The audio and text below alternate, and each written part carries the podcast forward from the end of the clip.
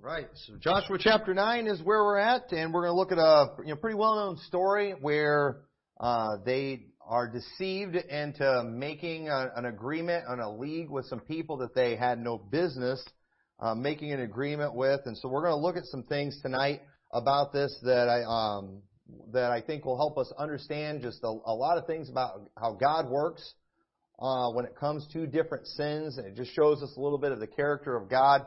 We're going to be able to make some good life application and then just learn a few things too, um, historically about the Bible. One thing I've enjoyed about preaching through Genesis, and I've been enjoying it on this too, is it's kind of going through this chapter by chapter and verse by verse It's forcing me to take the time to go and, and look at, look up these people in different groups that are talked about and just kind of seeing the role they end up playing throughout the Bible. And it's very informative when you do that and it's just a reminder that all these stories are in the Bible for a reason. A lot of the, what seem like random details in many of the books because we're kind of focused on the main story.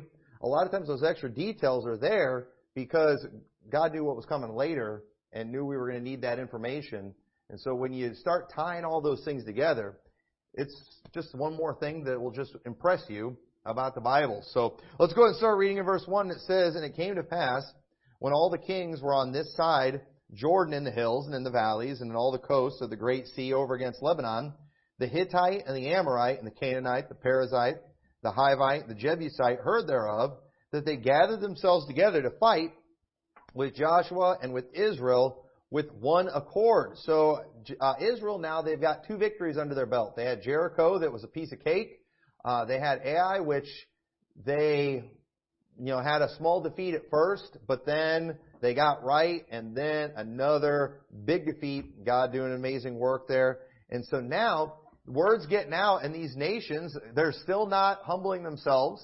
They're still not getting right. And so what we see them doing now is thinking, you know what, we just got to work a little smarter. We got to try a little harder. It's like a person when they get caught in sin, many times instead of getting right, you know what they do? They just get more sneaky. And I've seen that many times in my life with young people. Uh, when I was a youth director, you know, you had some of the people that were just kind of rotten and they get busted for stuff and then all of a sudden it seemed like they got reformed, but you got to a point where you just knew with some of them they didn't get reformed, they just are being more careful now. And then eventually they get busted again and some people just never learn and these people they did not learn. What they did now is they said, you know what, what we need to do, we all just need to fight together. Let's stick together you know, let's all, uh, you know, uh, come together and then we can defeat these guys.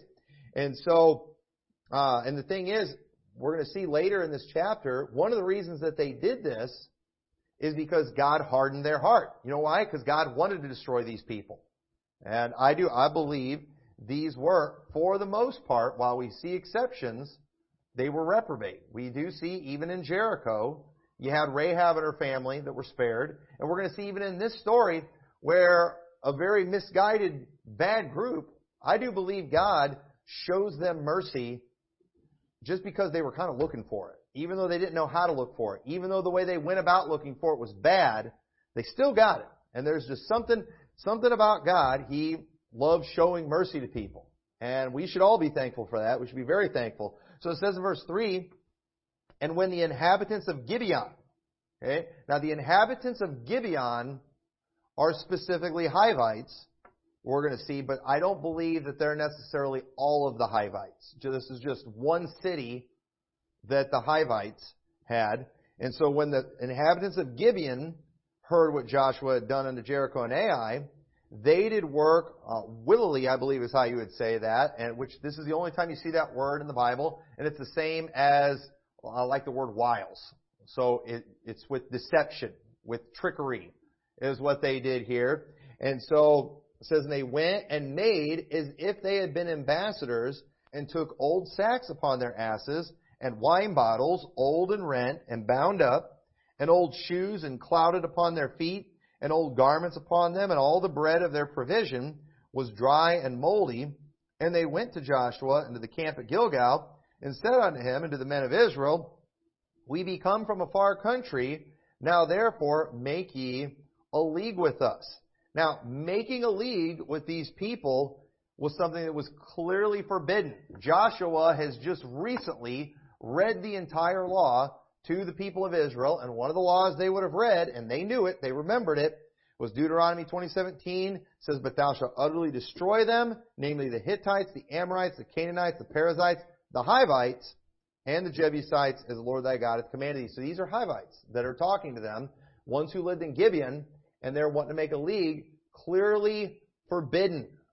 And it says in verse 7, And the men of Israel said unto the Hivites, Peradventure ye dwell among us, and how shall we make a league with you? So they know what God's word says. They know this is something that's clearly forbidden. You guys live among us. You're in our land. We can't make a league with you.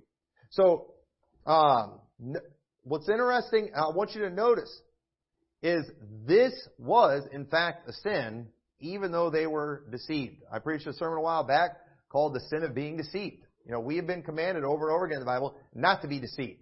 We have to be careful. There are people out there trying to deceive us. You as church members, you shouldn't just have blind trust, even in me as the pastor, because uh, you could be deceived if that's the case. And every one of us, we have an individual responsibility to make sure people aren't putting one over on us. And that means we've got to be watching, we've got to be paying attention, we've got to be praying, we've got to be reading the Bible, we've got to be following the leading of the Holy Spirit.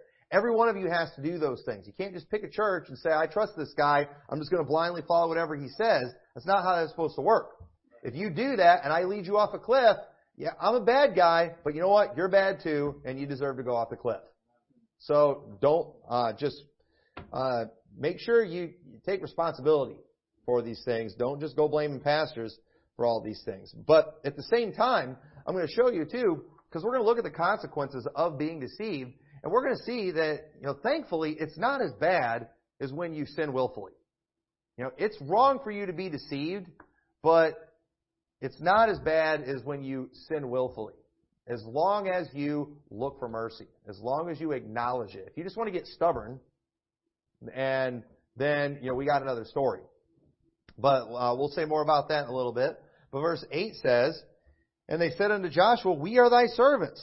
And Joshua said unto them, Who are ye, and from whence come ye? Now, I don't know for sure. The Bible doesn't tell us exactly, but based on what I'm reading here, you know, these people have dressed up. They've gone to great lengths to look like they came from far away.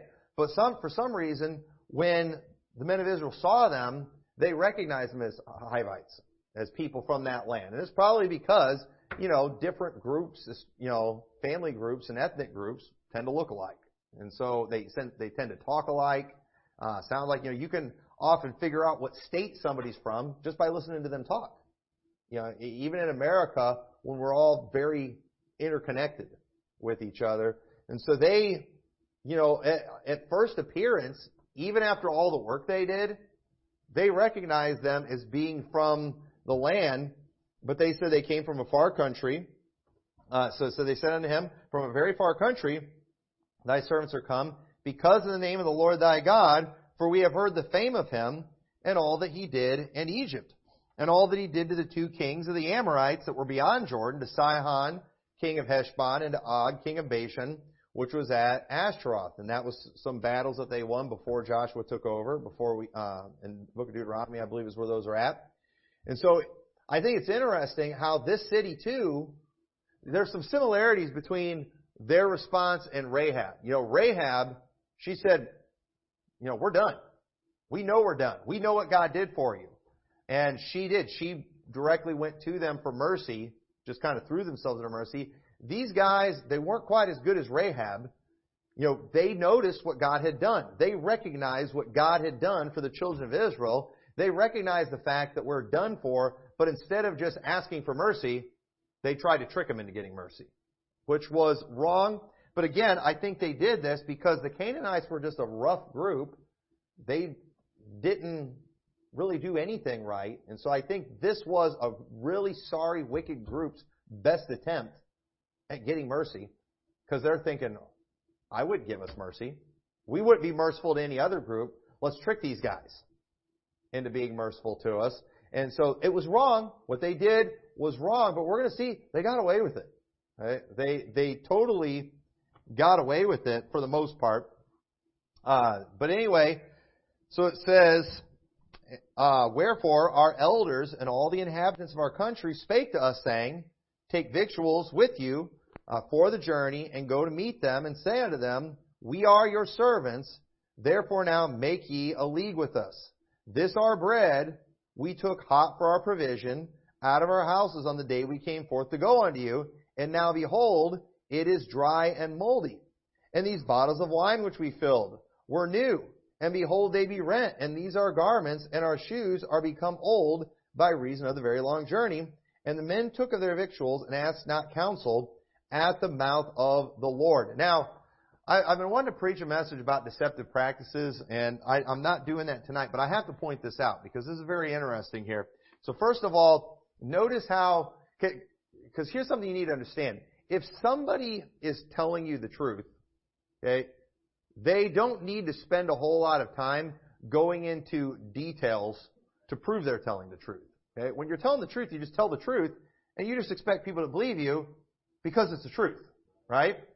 But and these people. So the thing is, you know, if they did a really good job of making it look like they've been on a long journey and all this stuff, you know, Joshua and his men, they would have just been able to tell by looking at them. But notice they had to point it out. Look at our moldy bread. You know, look at our old wine bottles. Look at our look at our old clothes. They had to point those things out. Now, if you actually came from a long journey and that those things just naturally happen, you're not going to point that out. You're, you're not going to think to do that because it's just a fact. We're from a far country. But they had to point it out. You know why? Because it was deceptive. It's like, hey, aren't you looking at our props? Aren't you paying attention? We, we put a lot of work into this. We hired a Hollywood makeup artist to make it look like we've been doing this for a long time. You know, you know, they, they, that, you know, you don't do it that way. In fact, I remember I was watching a thing one time, and I hate to bring up this conspiracy because I'll get accused of, you know, believing things I don't. But it, um, and trust, I don't, I don't, I don't trust NASA either. Okay, but I don't. But there was this one video I saw where uh, it was like one of these news crews. They were interviewing these people that were in space, and they were all hanging there in zero gravity, and the lady's hair was like up in the air. And then the guy's like talking to me. He's like, "Man, it's just like you got y'all are." The news guy's like, "It's just like y'all are in the next room." And then they just kind of got this funny look in the face, and you know, like the lady had to like point at her hair. It's like, don't you see the pro? You know, see how we did this? You know how much work this took? I mean, the way they had to point it out. You know, if if I was actually in space, and somebody told me, it's just like you're in the next room, I'd just be like, that's cool. You know, great technology. I'm not going to be like, look, no, you know, no harness, you know, no strings holding. So I remember when I saw that, I was like, that's really weird. You know, that that's really weird. Uh, I said, obviously, um, you know, I'm not here promoting conspiracy theories, but I'm just saying when people have to point those things out, okay, there's a good chance they're being deceptive somewhere. There's a good chance that they're lying to you. So don't go out telling everybody I believe the moon landing was fake, you know, and that I think the world's flat and stuff like that. I, I, I don't, but I am suspicious of NASA. All right, let's just I'll just say that and leave that right there, and y'all can do whatever you want with that. But anyway, so it says, um, but yeah, so another another thing about so because what they were doing too when they're pointing at these things, okay, you know, it's kind of like an example of misdirection. Eh, that's what a magician often does. A magician, when they're up there trying to trick you, trying to perform an illusion to make you think they made something disappear or whatever it is they're trying to do, part of their routine and what they're doing is they're getting you focused on certain things. That's why they have all the lights and all the props and uh, they have you know the, the women up there just to kind of get your attention on some you know whatever it is they need you looking at so they can put one over on you somewhere. That's the whole art of everything that they're doing right there. And so when uh, you know people use that kind of thing, okay, it's some, it, it is it's misdirection. And often people do this too. Your kids have probably done stuff like this too. Some of this stuff just comes natural to us, but when people get accused of something, you know, a very common tactic that people use to get you to look away from what they don't want you to see is they will talk about the things that they didn't do. You know, like uh, who ate all the cookies? You know, well, I didn't eat all the cookies. You know, I didn't eat all the cookies. Now you ate some of the cookies. Okay, so what they do, what kids are, I mean, teenagers can be the worst with that. That one thing that would just, you know, my kids probably got punished for a lot of things that teenagers did when I was a youth director, because there were, I dealt with teenagers all the time before I had teenagers, And one thing that they would often do in the school and in the youth group is if you didn't phrase your question perfectly, I mean exactly as it happened, you know, down to the detail of whether they led with their right hand or left hand in punching somebody, then they felt like they could just completely deny whatever you said or whatever you were accusing them of. And that would just irritate the snot out of me. And it's like, and I remember when my kids would do anything similar to that, I would just absolutely lose it on them. And so, you know, that's what people do is, you know, just like, you know, did you, did you steal that money? I didn't rob the bank. I didn't fly planes into the World Trade Center. Well, I didn't ask you if you flew planes in the World Trade Center. I asked, you know, did you steal that? You know, did you steal money? Did you steal money from the offering plate? You know, if if I, as a pastor, I get accused of stealing money from the offering plate. No, I didn't steal money from the offering plate. Now, the truth is, I stole it from the change jar. You know, but, but either way, the point is not so much whether or not where I stole it from. The question is, did I steal? But what, what often what they'll do when they're guilty is they start getting real specific and start talking about all the things that they didn't do. It's, it's misdirection, folks. Whenever people do that, just mark it down. They're lying. Okay? When they're saying, you know, I, you know, we want to know if you stole. I never did drugs. You know, I never drank. You know, I didn't do this. Oh, and then let me tell you about this other person. You know what they did? You know, and then they'll start talking about somebody that's worse than them and all the things that they did. They did. I'm not asking about that. I'm asking, did you do this specific thing right here? That's misdirection. And your kids will do that too. You know, what they'll start doing, you know, you'll ask, hey, did you do this? And then they'll start talking about what their brother or sister did. What is that? Misdirection. Get your eyes off me. Start looking at somebody else all the kids are looking nervous right now. You're you know, you're giving away all my secrets. You're gonna get, I'm gonna get more trouble now. Hey, listen, I've been a parent for a while. I know how these things work. And adults do the same thing. Adults do the same thing and just mark it down. Whenever somebody gets accused of anything and they get up or somebody defending them gets up and starts going down a list of things that they didn't do, just mark it down they did whatever they're being accused of. It's misdirection. If you accuse me of something specific and I didn't do it, I'm going to want to talk, very specifically talk about that very thing and prove where I'm right. And when I got to start pointing at props and things that you didn't ask to see, things that you didn't ask to look at, it's because I'm trying to distract you. And those are very common methods of deception. Don't fall for it, folks. I, I see right through that stuff. I've been in the Baptist world long enough. I've seen enough crooks. I've seen enough guys fall. I know how these things work. I've been a youth director. I've been a parent for 19 years. I know how I know how these things work. I worked in a Christian school, and you do you you learn you learn a few things in doing that. And so that's another message for another day. But uh, I couldn't help but just uh, thinking this is a great example uh, that you could use for a sermon like that, just showing how people operate and uh, and it's another thing too with the government. Okay, they don't want us, you know, paying attention to what's going on, you know, in our country right now. So a lot of times they'll distract us maybe with things like Afghanistan. And if it's not Afghanistan they want us looking at, then something else is going to happen. Okay, just whatever it is they're not talking about, that's probably what we should be paying attention to. But whatever it is they are talking about in the news, that's probably the misdirection. That's probably what we're not supposed to be paying attention to.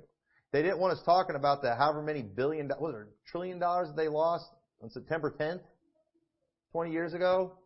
And then what happened after that? People should have been talking about a trillion dollars coming up missing. Oh, but what happened? Planes flew into the World Trade Center, one to the Pentagon. What is that? It's to get us talking about something else. Just get us talking about something else. Very, uh, very common tactic. Don't fall for it. But anyway, um, so while the Bible uh, in this story does not specifically mention them not cons- or in the story of Ai. Remember we covered this how they did not speci- uh, consult God before they went after Ai the first time, but the second time they did, and we see that they won the victory. Now, in this story, the Bible specifically tells us they did not consult God. So this is an area where they were wrong. And remember, Joshua was probably one of the greatest leaders Israel ever had.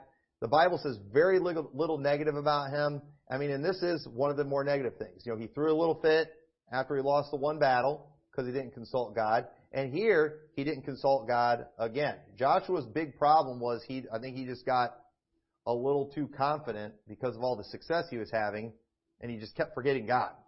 But at the end of the day, we know Joshua had a good heart, and for the most part, he did things right.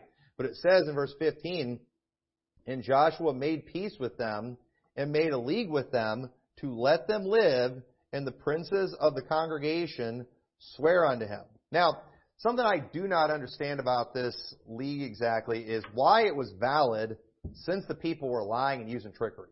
I mean, you know, it seems like when they found out, oh wait, you guys actually live in our border, we can't make a league with you. Y'all are dead. You know, I think they should have been able to do that, but you know what? That wasn't what they should have done.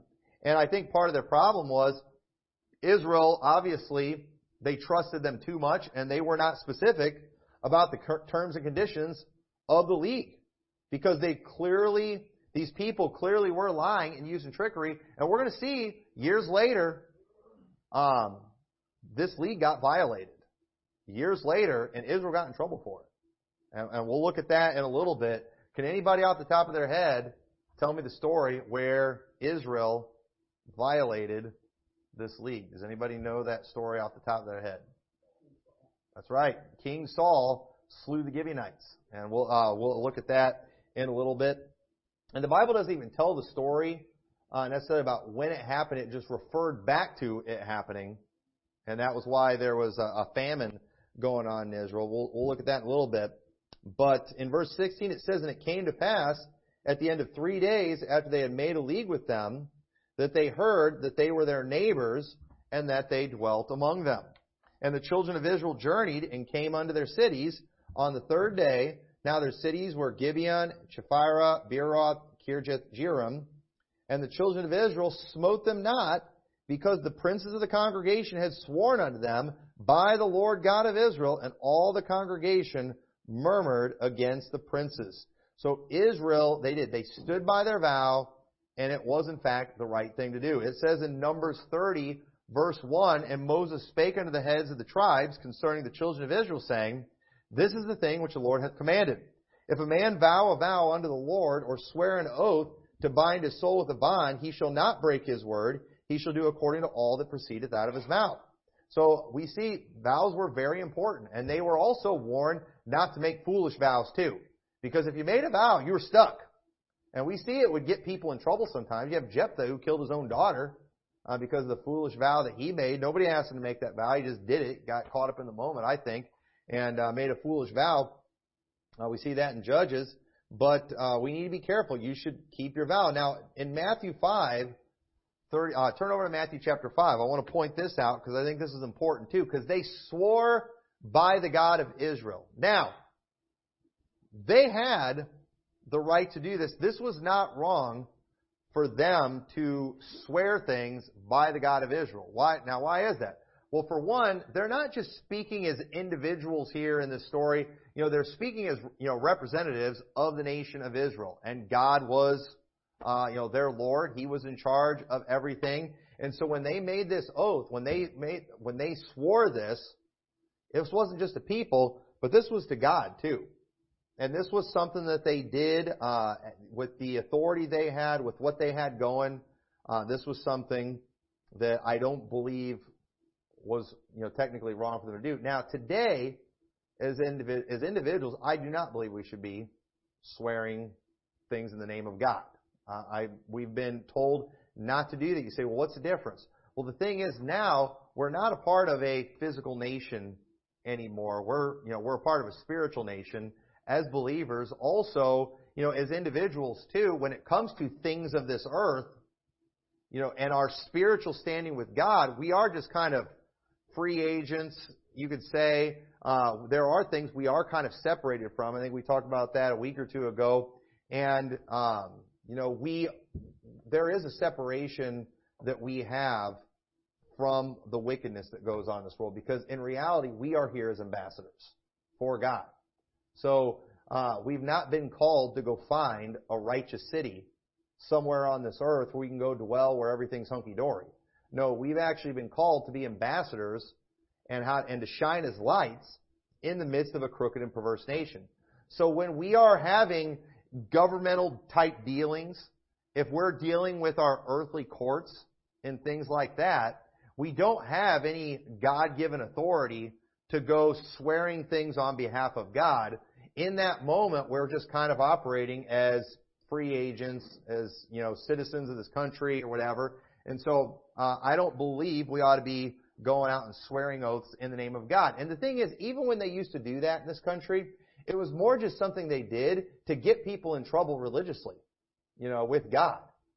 It's like if they, you know, if they were going to bring you in court, you know, that you put your hand in that Bible, you solemnly swear to tell the truth, the whole truth, nothing but the truth, so help you God, and and you, people are doing that. That way they could scare you, and it's like, you know, if you lie to us, you're in big trouble with God, and just kind of take advantage of people that way. Well, you know, here's the thing: that's not how it's supposed to work for us today.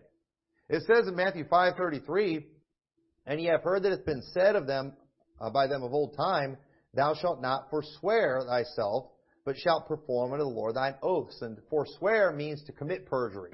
Okay, you're not supposed to uh, basically swear something and go back on it. You're not allowed to do that. You're not allowed to commit perjury. But I say unto you, listen to this, swear not at all, neither by heaven, for it is God's throne, nor by the earth, for it is his footstool, neither by Jerusalem, for it is the city of the great king, neither shalt thou swear by the head, because thou canst not make one hair white or black, but let your communication be yea, yea, nay, nay. For whatsoever is more than these cometh of evil. Now here's why God doesn't want us uh, swearing. Okay, and this, the fact that Jesus told us not to swear, it does not give the rest of us an excuse to go lie in court. Okay, not, you know, because well, you know, we don't believe in swearing, so I didn't, you know, I didn't do anything wrong. No, here's why God doesn't want us swearing because swearing, it implies that certain times it's more important to tell the truth than others. And y'all understand, when it comes to a holy God, He hates all lies. Okay? Lying's always bad. You should lie, or you, or you should tell the truth whether you're in court or not in court. You should tell the truth whether you're in church or not in church. Whether your hand's on a Bible or not on a Bible. You should just tell the truth. That, that's what God wants from us. So yes, it was said of them of old time, and whenever we see Jesus saying it was said of them of old time, you know, thou shalt not commit adultery, but then what does he do? He kind of ups a little bit and says, you look at a woman to lust after. Well, back, he's saying here, it was said of them of old time, thou shalt not forswear thyself. Okay, I can lie as long as I don't commit perjury. Jesus is saying, no, I don't want you lying at all. I want you telling the truth all the time. That's what he's saying right here in this story. And so we all, because here's the thing, we all fear committing perjury because of the penalties. Right? We don't want to go to jail for it. You know, but we should fear any lie because we fear God. And, and, you know, I mean, imagine if, you know, I wonder how many people would say the things in court about people that they say on social media, where there's no consequences, except to make people like me think you're a whack job. You know, these people, man, I'm, telling you, man, some people on social media, good night. I picture them at home, literally foaming at the mouth and crawling on the ceiling. I mean, that, that, that's how, that's how I see some of these YouTube commenters out there. And I, I, I'm pretty sure every morning when they get up out of bed, their head spins around and they projectile vomit all over the place. I mean, these, these people are bad. And a lot of them pretend to be Christians. And some of them sometimes pretend to be supporting me and are just like they leave comments on our channel like you people stay away from me you, you scare me to death and you making me look like you're making me look like an idiot but uh, that's just what I think about these people uh, that's for you YouTubers out there that uh, go overboard sometimes but you know we so we should fear lying because we fear God and so yes you do need to fear going to jail if you lie in court but you know what you should fear God if you lie online you should, that should scare you. And I'm glad in our country people are scared of lying in court, but you know what I wish? I wish our country just feared, they feared God as much as they feared the court system. Wouldn't that be so much better if we just, people just feared God, but we have no fear of God in people today? And notice how Jesus said, whatsoever cometh more, uh, uh whatsoever is more than these cometh of evil. You know why? You know what he's saying right there? These when he, whenever you have to do more than just yea, yea, and nay, nay, It's because of evil that's been done. That's why you have to sign so many papers when you get a loan. You know why you used to be able to, you know why you can't just shake hands anymore? Too many people. Too many people lied. Too many people weren't good for their word. So now you got to sign another paper. Last time I bought a car, I had to sign 30 papers. This time I had to pay 40. You know why? Because there's 10 more people that found 10 more loopholes because they were scumbags and didn't do what they were supposed to do. And you know what? All these things you're doing that you're signing on to, eh, it's because of evil. You should just be able to tell them, I will pay it. You should be able to shake hands, maybe sign one paper, have a witness. That should be enough. That should be plenty right there. But no, we got to do more because of evil. And that's why they do the things like swearing in in court and all that stuff. Uh, why they have those penalties is because of evil. If people would just fear God, we wouldn't even need to do that stuff. If people feared God, we could set them up in a stand and just ask them a question and they would tell the truth. Because they fear God. That's what God wants from us. And so, thankfully in our country, so what if I get called into court? Well, in our country, we usually have the option to swear or affirm. And, uh, which just means to state or assert positively or to maintain as true. And so when, when you're in court today, that counts. You know, they, they will count that and they'll often ask, you know, do you swear or affirm? And you can just say, I affirm. And that's, but that legally, it's forcing you, uh, it, you know, to tell the truth, but you're not dragging God into it. And we shouldn't do that. So I recommend if you ever have to go to court for something, uh, just do that. I think we should take advantage of that. And, um, you know, the government doesn't need to be guilt tripping people with God anyway. That's our job as Christians, right? No, it's supposed to be the Holy Spirit's job. So, um, you know, we should just, said we should take advantage of that. But either way, it doesn't matter. We should just tell the truth in these, in any situation. So verse 19 says, But all the princes said unto all the congregation, We have sworn unto them by the Lord God of Israel, now therefore we may not touch them. This will we do to them. We will even let them live, lest wrath be upon us, because of the oath which we swear unto them. So, while they had messed up here, we see that Israel, they did, they had a healthy fear of God. And so while they made a mistake, they messed up in making this league with people, they messed up in not consulting God, but they didn't use it as an excuse to violate another law of God and break a vow. And so thankfully they did. They had a fear of God here. And so it says in verse 21, And the princes said unto them, Let them live, but let them be hewers of wood and drawers of water unto all the congregation, as the princes had promised them. And because they had said, you know, you know, before how we'll be your servants, they said, let's make them servants. We'll make them do the manual labor uh, and the hard work. And so Joshua called for them and spake unto them, saying, Wherefore have ye beguiled us, saying, We are very far from you when ye dwell among us. Now therefore ye are cursed, and there shall none of you be freed from being bondmen and hewers of wood and drawers of water for the house of my God. And they answered Joshua and said, Because it was certainly told thy servants how that the Lord thy God commanded his servant Moses to give you all the land and to destroy all the inhabitants of the land from before you. Therefore we were sore afraid of our lives because of you and have done this thing. And now behold, we are in thine hand, as it seemeth good and right unto thee to do unto us, do. And so did he unto them, and delivered them out of the hand of the children of Israel, that they slew them not. And Joshua made them that day hewers of wood and drawers of water for the congregation and for the altar of the Lord, even unto this day, in the place which he should choose. So, while these people are now cursed because of their lie, at least they weren't dead. You know, they're still better off than everybody else. The people of Gibeon while there's no doubt they had many problems, while there's no doubt they were very misguided people, they at least had a common sense fear of God that saved their lives. It caused their lives to be spared. Now, what I want to do is take a look at a few things about this situation to help us understand uh, how God works and how He deals with sinful people. Because, you know, our God, He's always the same, and it's always interesting to see how He deals with people. Uh, you know, and it's a good thing to just kind of look at the nature and character of God and how He works. And so, first thing I want to point out about is how Joshua and Israel they messed up in this situation, did the wrong thing, didn't they? They should not have made this vow, but you know what? They made it. They can't undo it. Okay. Don't raise your hand. Have you ever made a mistake before? Have you ever done something in your past and you regret it? But you can't really undo it, can you? Okay? So, um, I think we've all got things like that uh, that we could we could think of. Uh, second thing we need to point out is while they fell short on doing the right thing, it wasn't willful disobedience, but they were deceived. Right? Now, you know, when you think back about some of those things you did, you know, obviously, you know, a lot of times say, oh, I was stupid or whatever, but, you know, there's a difference between you just willfully going out and just, I mean, stubbornly going against God and committing some terrible sin and you just being deceived. A lot of people are just deceived by sin. There is a difference. And while there's consequences for being deceived, you know, they're not as bad as when one willfully sins. So uh, in 1 Timothy 2.11, we all like this verse. It says, Let the women learn in silence with all subjection. But I suffer not a woman to teach, nor to usurp authority over the man, but to be in silence.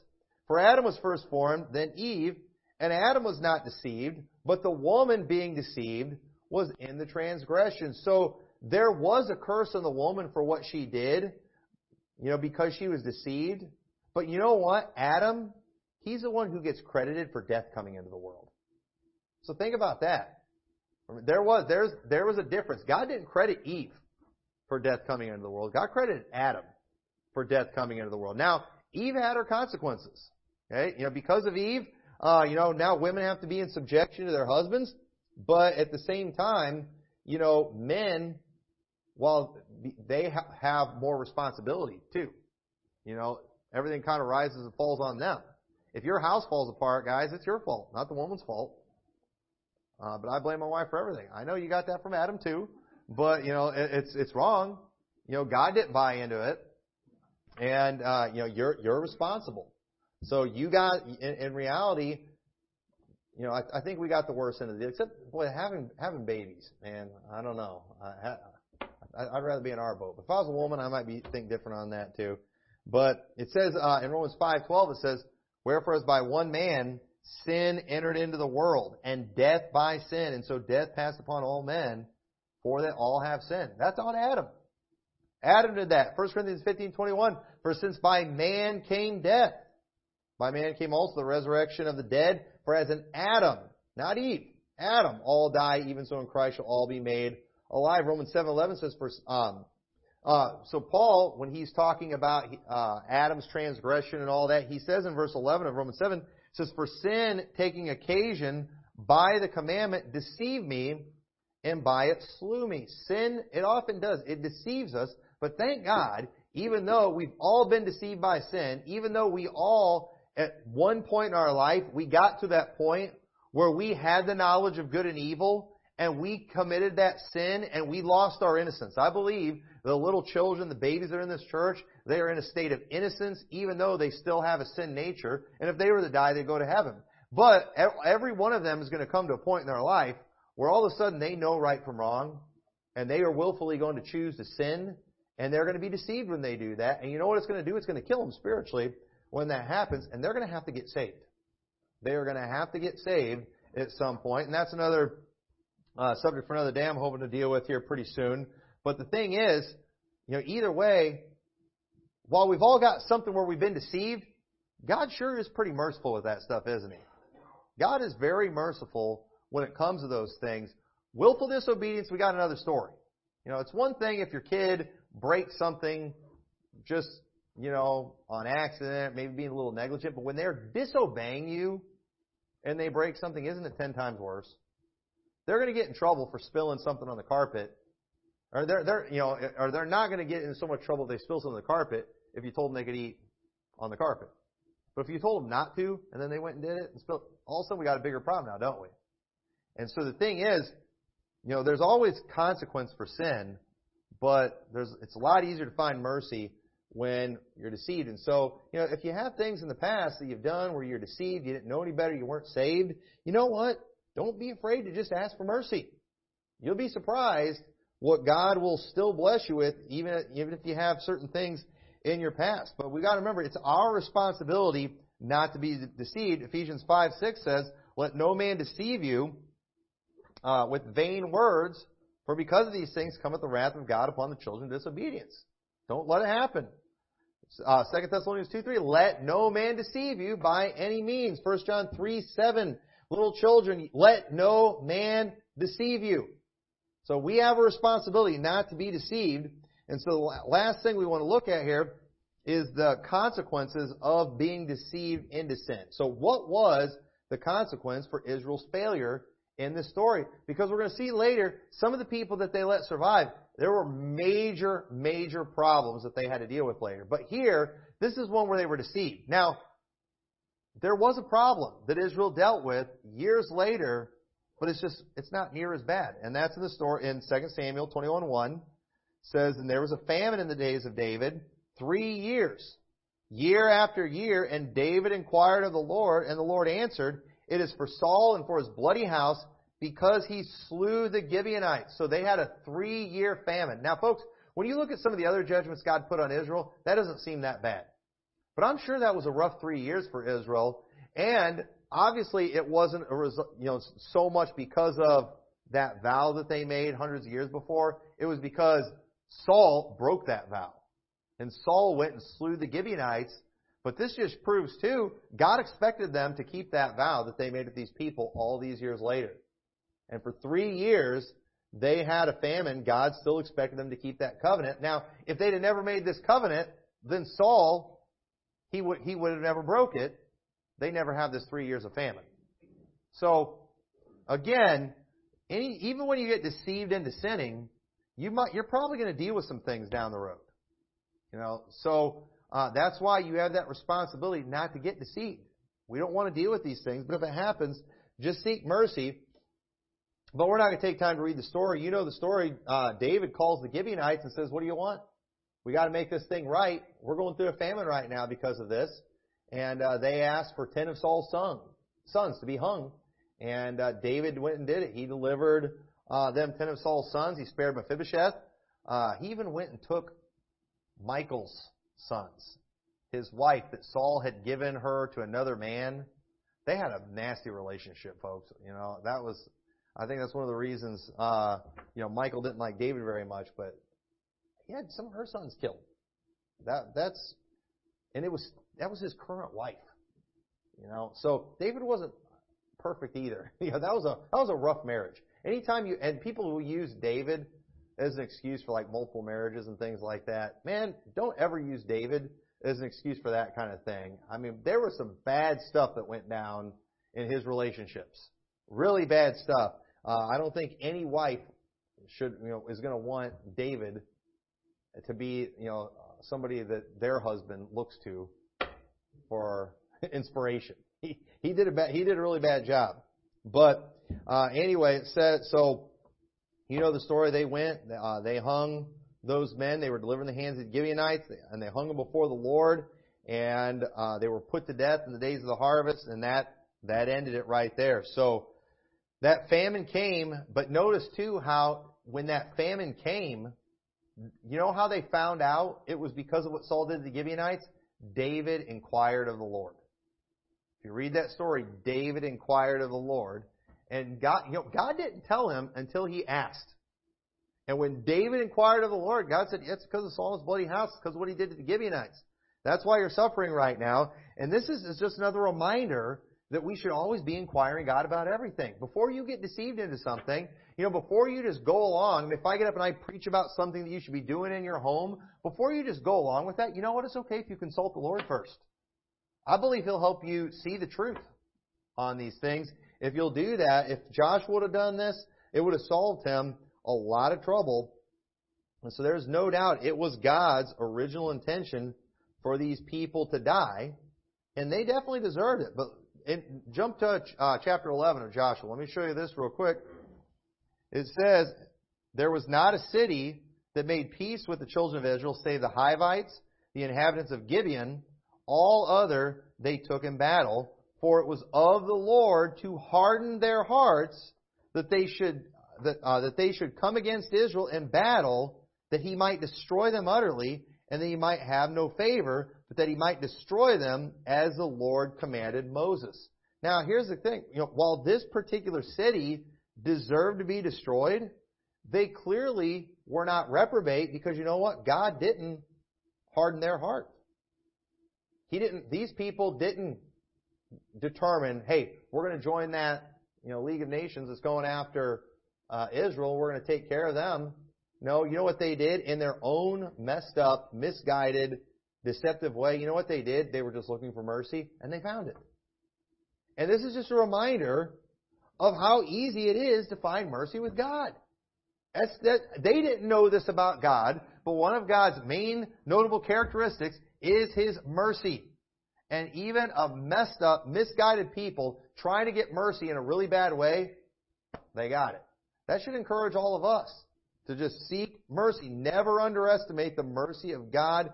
You'll be amazed at what He'll forgive and how much He will bless you uh, if you'll call on Him. See, Isaiah 55, 6 says, Seek ye the Lord while He may be found. Call ye upon Him while He is near.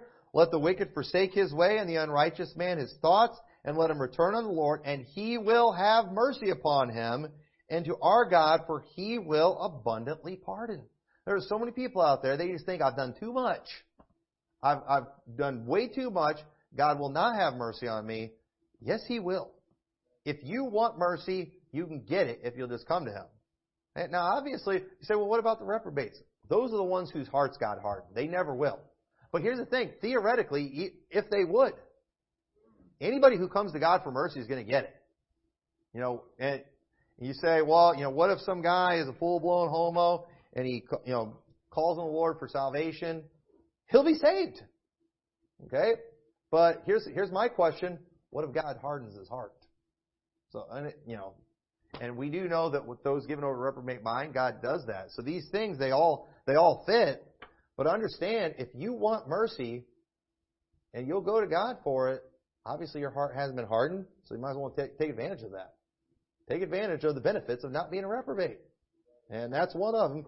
You can get mercy. So all these years later, we see in this story, God expected Israel to keep that vow, and uh, it's a good thing they did. And uh, and this these people, as messed up as they were, they found mercy, and so there will still be consequences for being deceived. You know, Israel had three years of famine later, but that's relatively easy compared. And it wasn't even because they made the vow; it was because they eventually broke it. And that's a reminder too. Don't make don't make promises you can't keep. Don't make foolish vows. All that's going to do is get you in trouble. So uh, hopefully this chapter was encouragement to you, helps you understand some of these things a little better, and you know, let's take advantage of God's mercy. When I say take advantage, I'm not saying go out and willfully sin because of God's mercy. No, I'm saying we're in those areas where you've been deceived, where you've messed up, where you've been deceived. You know, don't be afraid to go to God for mercy. He'll give it to you. So let's pray. Dear Lord, thank you so much for this wonderful story that we see and this uh, example of mercy. Your word, Lord, I thank you for the mercy and forgiveness that you show us every day, and I pray you'll help us, Lord, uh, to uh, always remember that and help us uh, to be responsible enough that we will not be deceived, and you'll help us to uh, avoid as many mistakes and consequences as possible. But we do. We thank you so much that you forgive us in those areas we fall short. In your name we pray. Amen.